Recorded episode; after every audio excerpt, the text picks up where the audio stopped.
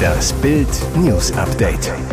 Es ist Freitag, der 4. November und das sind die Bild Top-Meldungen. Nach Mateschitz Tod, Minzlaff wird Red Bull-Boss. Büros bleiben dicht, Kündigung kommt heute. Die Angst der Twitter-Mitarbeiter vor dieser Mail.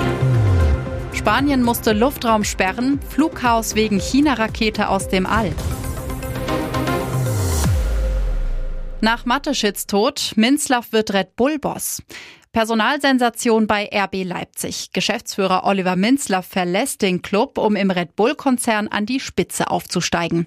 Nach Bildinformationen wurden die Mitarbeiter heute Morgen informiert, dass Minzlaff einer von drei neuen Geschäftsführern beim Brausewelt-Unternehmen wird.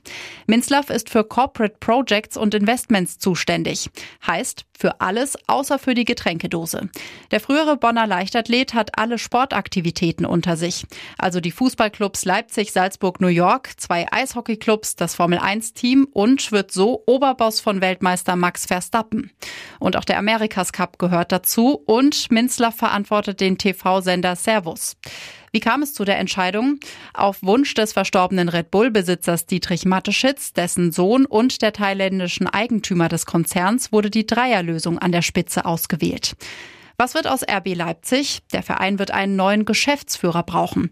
Noch ist offen, wer den Posten bekommt, aber Minzlaff wird aus der Konzernzentrale mitbestimmen. Damit gilt nach dem Matteschitz-Tod die Zukunft des Bundesligisten als gesichert. Büros bleiben dicht, Kündigung kommt heute. Die Angst der Twitter-Mitarbeiter vor dieser Mail.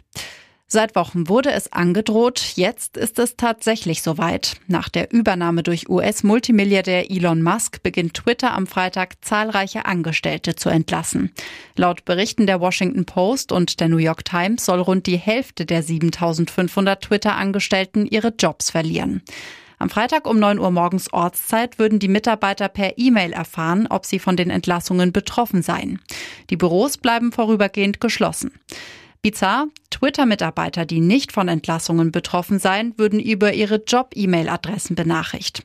Mitarbeiter, denen gekündigt wurde, würden dies über ihre persönlichen E-Mail-Adressen erfahren.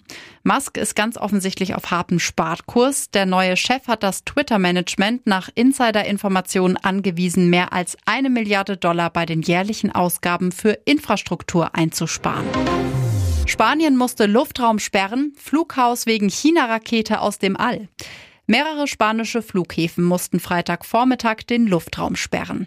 Der Grund eine unkontrolliert abstürzende chinesische Rakete.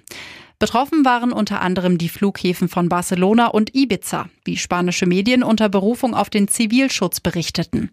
Die Maßnahme wurde nach etwa 40 Minuten kurz nach 10 Uhr morgens beendet, wie der Zivilschutz auf Twitter mitteilte. Sie könne aber noch den ganzen Tag über zu erheblichen Verzögerungen im Flugverkehr führen, schrieb die Zeitung El País.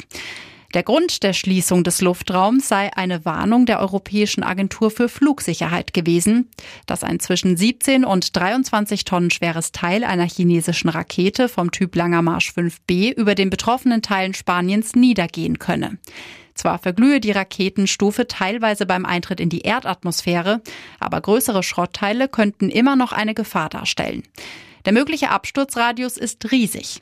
Der Weltraumschrott stamme von einer Rakete, mit der China am Montag das vorerst letzte Modul seiner im Bau befindlichen Raumstation Tiangong ins All befördert hatte. Der Aufprall wurde Freitag erwartet. Bei eBay Kleinanzeigen wird ein Bunker verkauft. Zwischen Plunder und Klunker gibt's auch einen Bunker. Für stolze 1,6 Millionen Euro bietet ein Makler aus Mülheim an der Ruhr einen Atomschutzbunker aus dem Kalten Krieg bei eBay Kleinanzeigen an. Mitten im wunderschönen Xanten befindet sich ein höchst sicherer Zufluchtsort für Sie, welcher den Herausforderungen zum Schutz einer Familie unter extremsten Bedingungen standhält, heißt es in der Annonce.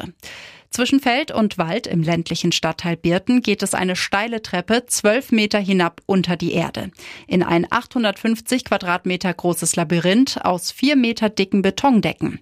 Circa 1967 hat ihn die Bundeswehr errichtet, nutzte ihn als Fernmeldezentrale. 2001 zog der letzte von gut 50 Soldaten aus.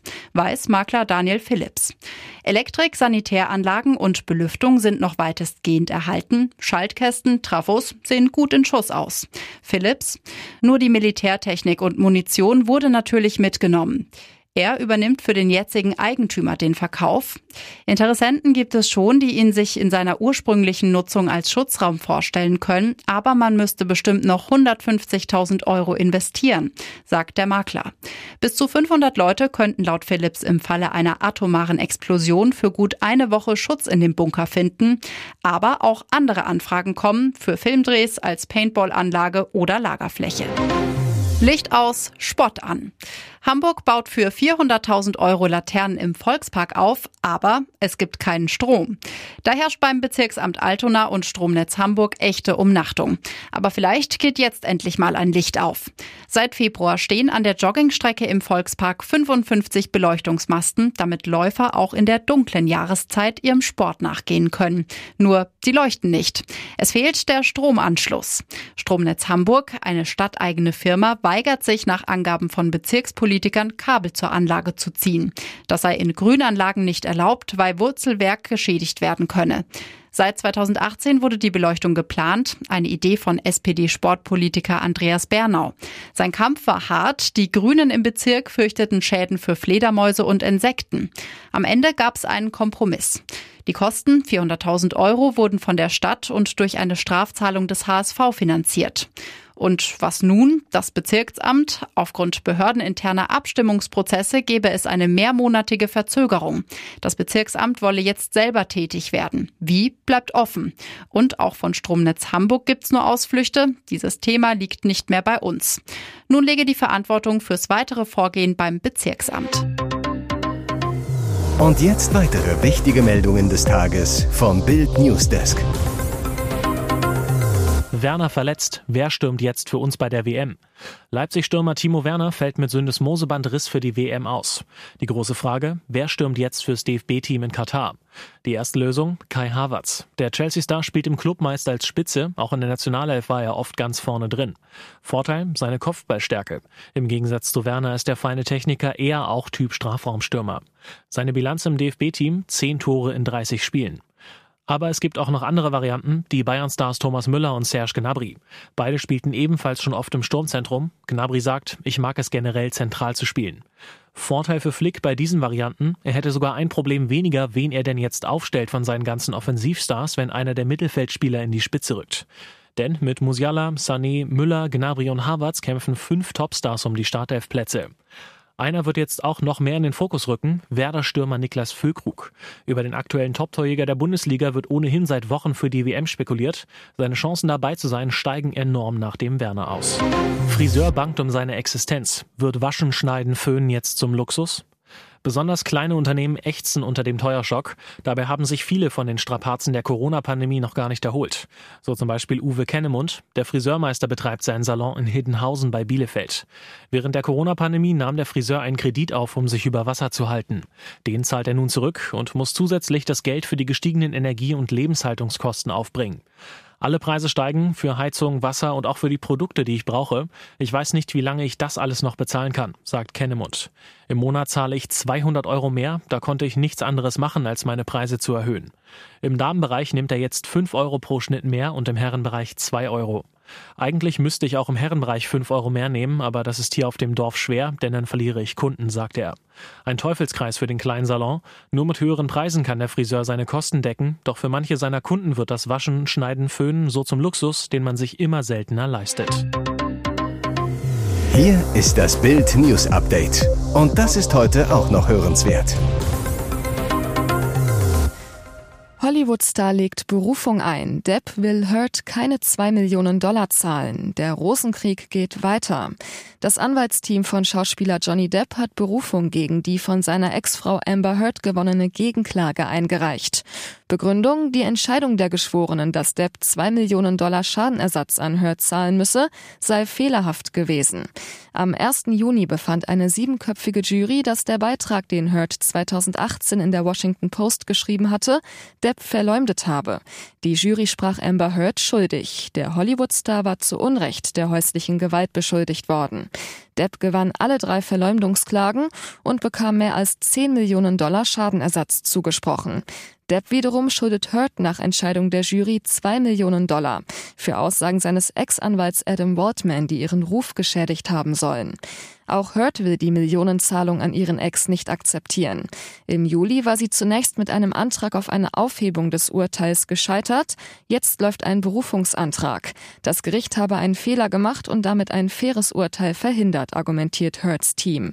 Der Rosenkrieg ist noch lange nicht vorbei. Das war der letzte Wunsch des Kokskönigs. Der eiskalte Drogenboss liebte den Norden heiß und innig, bis zum letzten Atemzug. Ronald Blackie Mieling ist mit 72 Jahren in Bremen an Lungenkrebs gestorben. Kurz vor seinem Tod äußerte er einen Wunsch. Er möchte in der Ostsee bestattet werden. Schneekönig nannten ihn hochrangige LKA-Fahnder. Mit dem berüchtigten Betrüger Mike Wappler saß er in der Justizvollzugsanstalt Fußbüttel, genannt Santa Fu. Wappler zu Bild. Wir haben vor seinem Tod häufig telefoniert und Abschied genommen. Er sagte mir, dass es sein Wunsch sei, verbrannt zu werden und dass die Urne in der Ostsee versenkt wird. Fast 33 Jahre seines Lebens saß Ronald Mieling im Gefängnis. Zum ersten Mal 1968 mit 18 Jahren wegen schweren Raubs. 1978 1978 tötete er mit einem Komplizen bei einem Einbruch einen Fleischgroßhändler. Mieling galt als der deutsche Pablo Escobar, machte Geschäfte mit den kolumbianischen Drogenkartellen. Auch aus Südamerika, so Mike Wappler, hätten sich Trauernde nach Mielings Tod gemeldet. Weitere spannende Nachrichten, Interviews, Live-Schalten und Hintergründe hört ihr mit Bild TV Audio. Unser Fernsehsignal gibt es als Stream zum Hören über TuneIn und die TuneIn-App auf mehr als 200 Plattformen, Smart Speakern und vernetzten Geräten.